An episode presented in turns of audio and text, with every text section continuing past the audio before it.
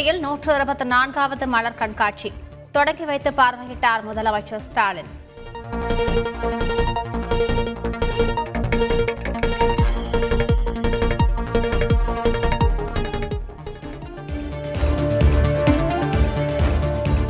பசுமை பண்ணை கடைகள் மூலமாக மலிவு விலையில் தக்காளி விற்பனை செய்ய ஏற்பாடு. விலை உயர்வை கட்டுப்படுத்த கூட்டுறவுத்துறை நடவடிக்கை. ஒகேனக்கல் காவிரி ஆற்றில் வெள்ளப்பெருக்கு, கரையோர மக்களுக்கு வெள்ள அபாய எச்சரிக்கை.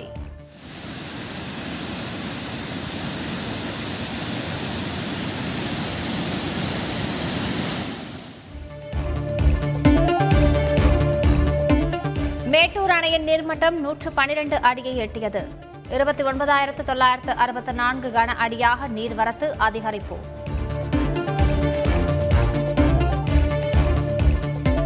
மேட்டூர் அணைக்கு நாளை 45,000 கன அடி தண்ணீர் வரும். மத்திய நீர்வளத்துறை அமைச்சகம் தகவல்.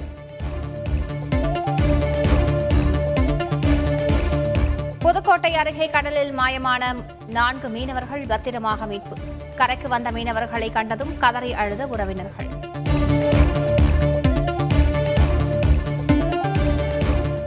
சென்னை நிதி நிறுவன அதிபர் கொலை வழக்கில் 2 பேர் சரண். ஓட விரட்டி கொல்லப்பட்ட சிசிடிவி காட்சிகள் வெளியீடு. நெல்லை கல்குவாரி ஒப்பந்ததாரர் வீட்டில் கொள்ளை நடந்ததாக தகவல். போலீசாரை சோதனைக்கு அனுமதிக்காத நிலையில் திசையன் விலையில் பரபரப்பு.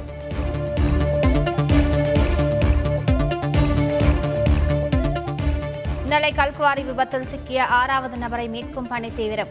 பெரிய அளவிலான பாறைகளை வெடிமருந்து வைத்து தகர்க்க திட்டம்.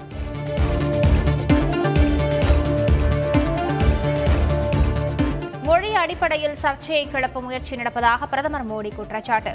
ஒவ்வொரு பிராந்திய மொழியும் இந்திய கலாச்சாரத்தின் பிரதிபலிப்பு எனவும் பேச்சு.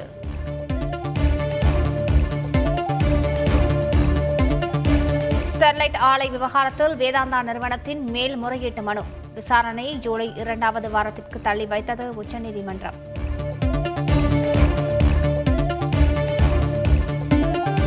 சென்னை ஐசிஎஃப் வளாகத்தில் தயாராக 12,000வது ரயில் பெட்டி கொடியசைத்து துவக்கி வைத்தார் மத்திய அமைச்சர் அஸ்வினி வைணவ்.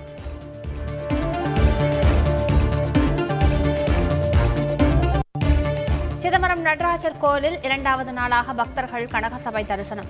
அசம்பாவிதங்களை தவிர்க்க பலத்த போலீஸ் பாதுகாப்பு.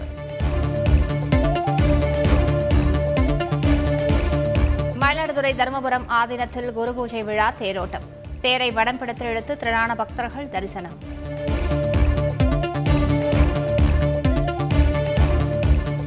நாமக்கல்லில் குவியலாக பிட்பேப்பர்கள் பறிமுதல் செய்யப்பட்ட விவகாரம். தேர்வறை கண்காணிப்பாளர்கள் 11 பேரை தேர்வு பணியிலிருந்து நீக்கியது தேர்வுத்துறை.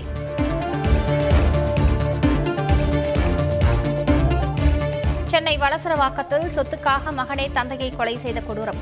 உடலை புதைக்க முன்கூட்டியே 3 ஏக்கர் நிலம் வாங்கியது போலீஸ் விசாரணையில் அம்பலம்.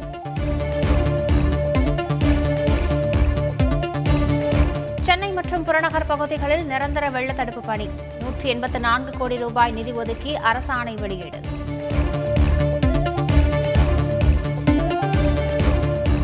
அசாம் மாநிலத்தில் ஏற்பட்ட வெள்ளப்பெருக்கால் 9 பேர் உயிரிழப்பு. குபிலி, பிரம்மபுத்ரா உள்ளிட்ட 6களில் கரை புரண்டோடும் வெள்ளம். லாலு பிரசாத் யாதவிற்கு சொந்தமான இடங்களில் சிபிஐ சோதனை. டெல்லி, பீகார் உள்ளிட்ட 17 இடங்களில் அதிரடி ரெய்டு.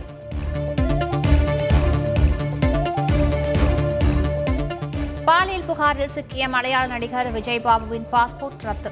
மத்திய வெளியுறவுத்துறை அமைச்சகம் நடவடிக்கை.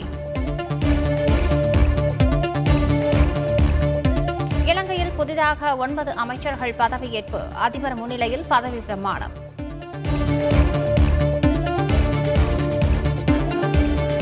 பாமாயில் ஏற்றுமதிக்கு விதிக்கப்பட்ட தடை வருகிற 23ஆம் தேதி முதல் நீக்கம். இந்தோனேஷிய அதிபர் ஜோகோ அறிவிப்பு. தாய்லாந்து ஓபன் பேட்மிண்டன் தொடரில் காலிறுதி சுற்றுக்கு முன்னேறினார் பி வி சிந்து. 2ஆம் சுற்று போட்டியில் தென்கொரிய வீராங்கனையை வீழ்த்தி அசத்தல்.